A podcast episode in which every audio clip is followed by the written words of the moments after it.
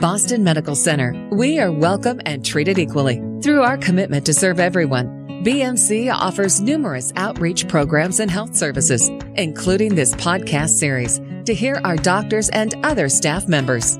It's Boston Med Talks with Melanie Cole.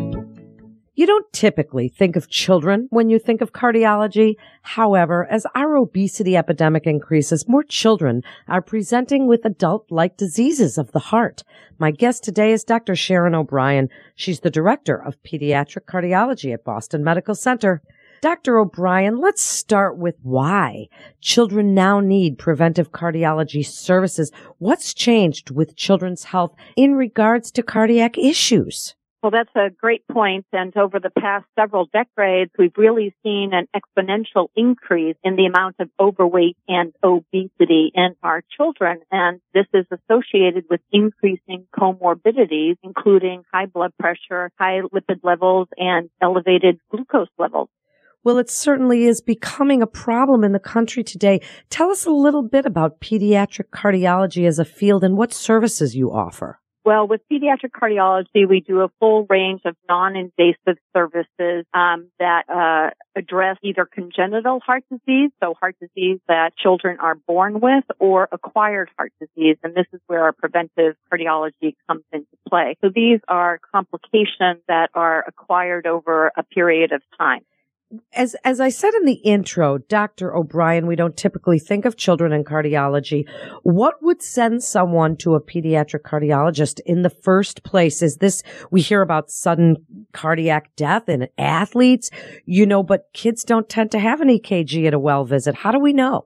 Right. So we get referrals for all sorts of things from our general pediatricians, and that may include kids complaining of things like chest pain or funny heartbeat, palpitation, dizziness, fainting, um, kids who are playing um, up to their level that they've established in the past, so they're having some type of exercise intolerance. We may evaluate them for that. Certainly, when there's a family history of a cardiac abnormality, um, we'll see kids. We see moms who are pregnant with um, babies, and there's been been a um, identified concern about the baby that they've asked us to evaluate the fetus and look for congenital heart disease in the fetus. So there's a huge range of cardiac issues um, that we evaluate kids for nowadays in our clinic. And one thing I've noticed, Dr. O'Brien, is that now some children at some school systems are getting an EKG as part of their pre-participation sports physical. What do you think of that?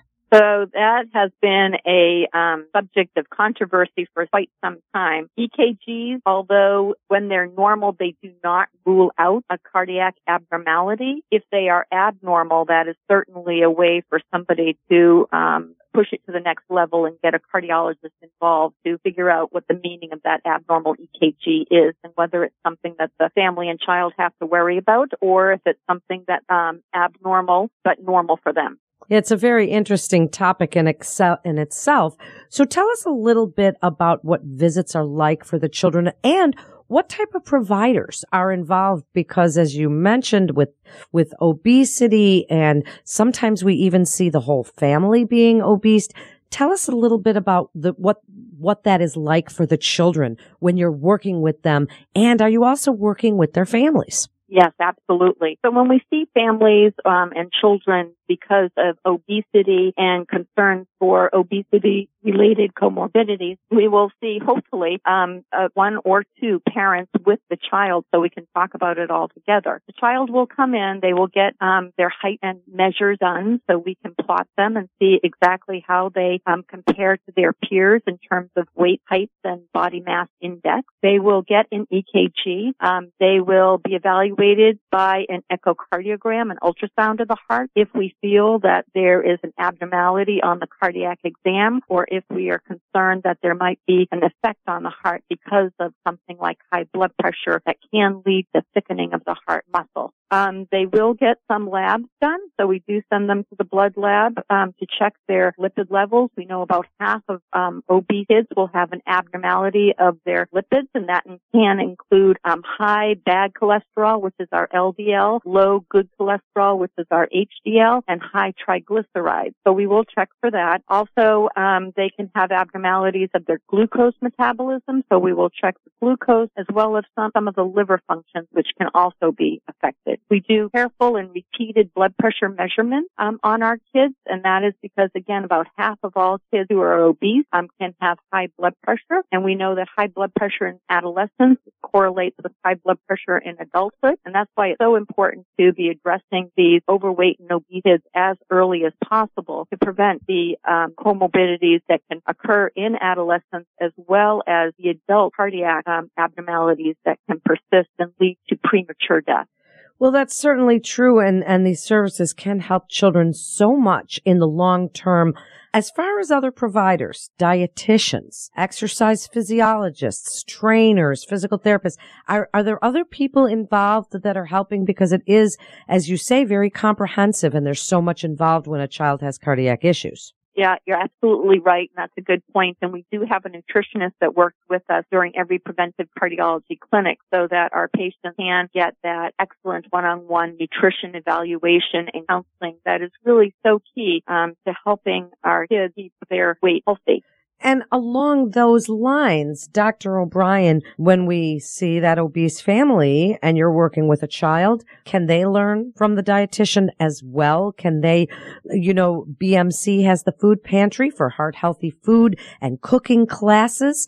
Eh, can the family be involved in those too? Yes, and we hope as much as possible that families will get involved. And we always tell our um, parents and kids that this is a family affair. That um, what we're talking about in clinic has to translate to what's going on at home, and that means it's affecting the entire family. And uh, so when we have our nutrition counseling, we're talking to the not only the child or adolescent, but to the parents as well, and whoever is in the clinic room with us. And hopefully that's as much as the family as possible. Same thing with our nutritionist. She'll be talking with um, the entire family, is whoever is there during the visit. And we loop in our um, kitchen um, quite frequently and have um, uh, cooking classes with Chef Tracy, um, specifically designed for our obese and overweight patients. Uh, we have a Fit for You program, which is electronic messaging that can go out to the adolescent or the parent with tips on healthy nutrition and exercise, as well as links to the various resources in the community, Boys and Girls Clubs, YMCA's, our own um, uh, cooking kitchen um, with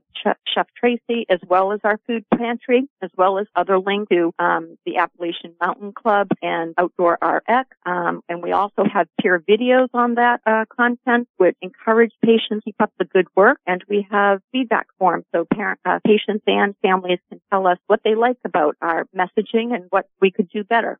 That's wonderful. And what a great service for children that might be suffering from cardiac issues. How receptive are the children? Because we used to worry that if you discussed a child's health status or obesity with them, that it would work against them, lower their self-esteem. But that's not really the thinking anymore, is it? No, I think that um, patients, his families are a little bit relieved when they can hear someone talk frankly about our concern that when weight isn't in the normal range for the age and for the height, that we have to address it because we're trying to prevent um, problems happening down the line. And as I always tell the kids that I see in clinic, you're young and you've got a lot of years ahead of you, and we want them to be really healthy years so that you can be doing what you want and not tied medications or feeling poorly when you to be active. So important. Wrap it up for us.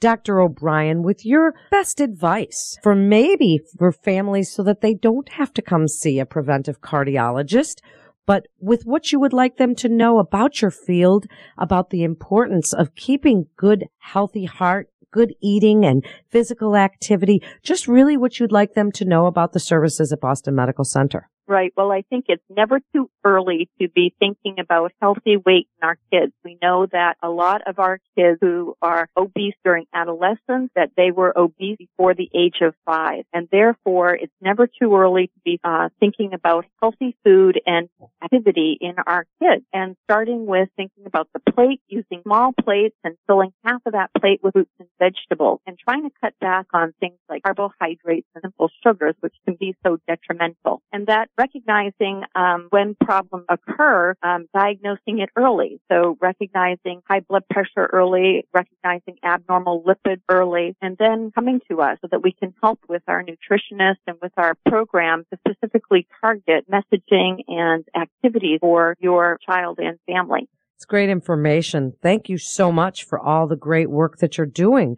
And thank you again for joining us. This is Boston Med Talks with Boston Medical Center. For more information, you can go to bmc.org. That's bmc.org. This is Melanie Cole. Thanks so much for tuning in.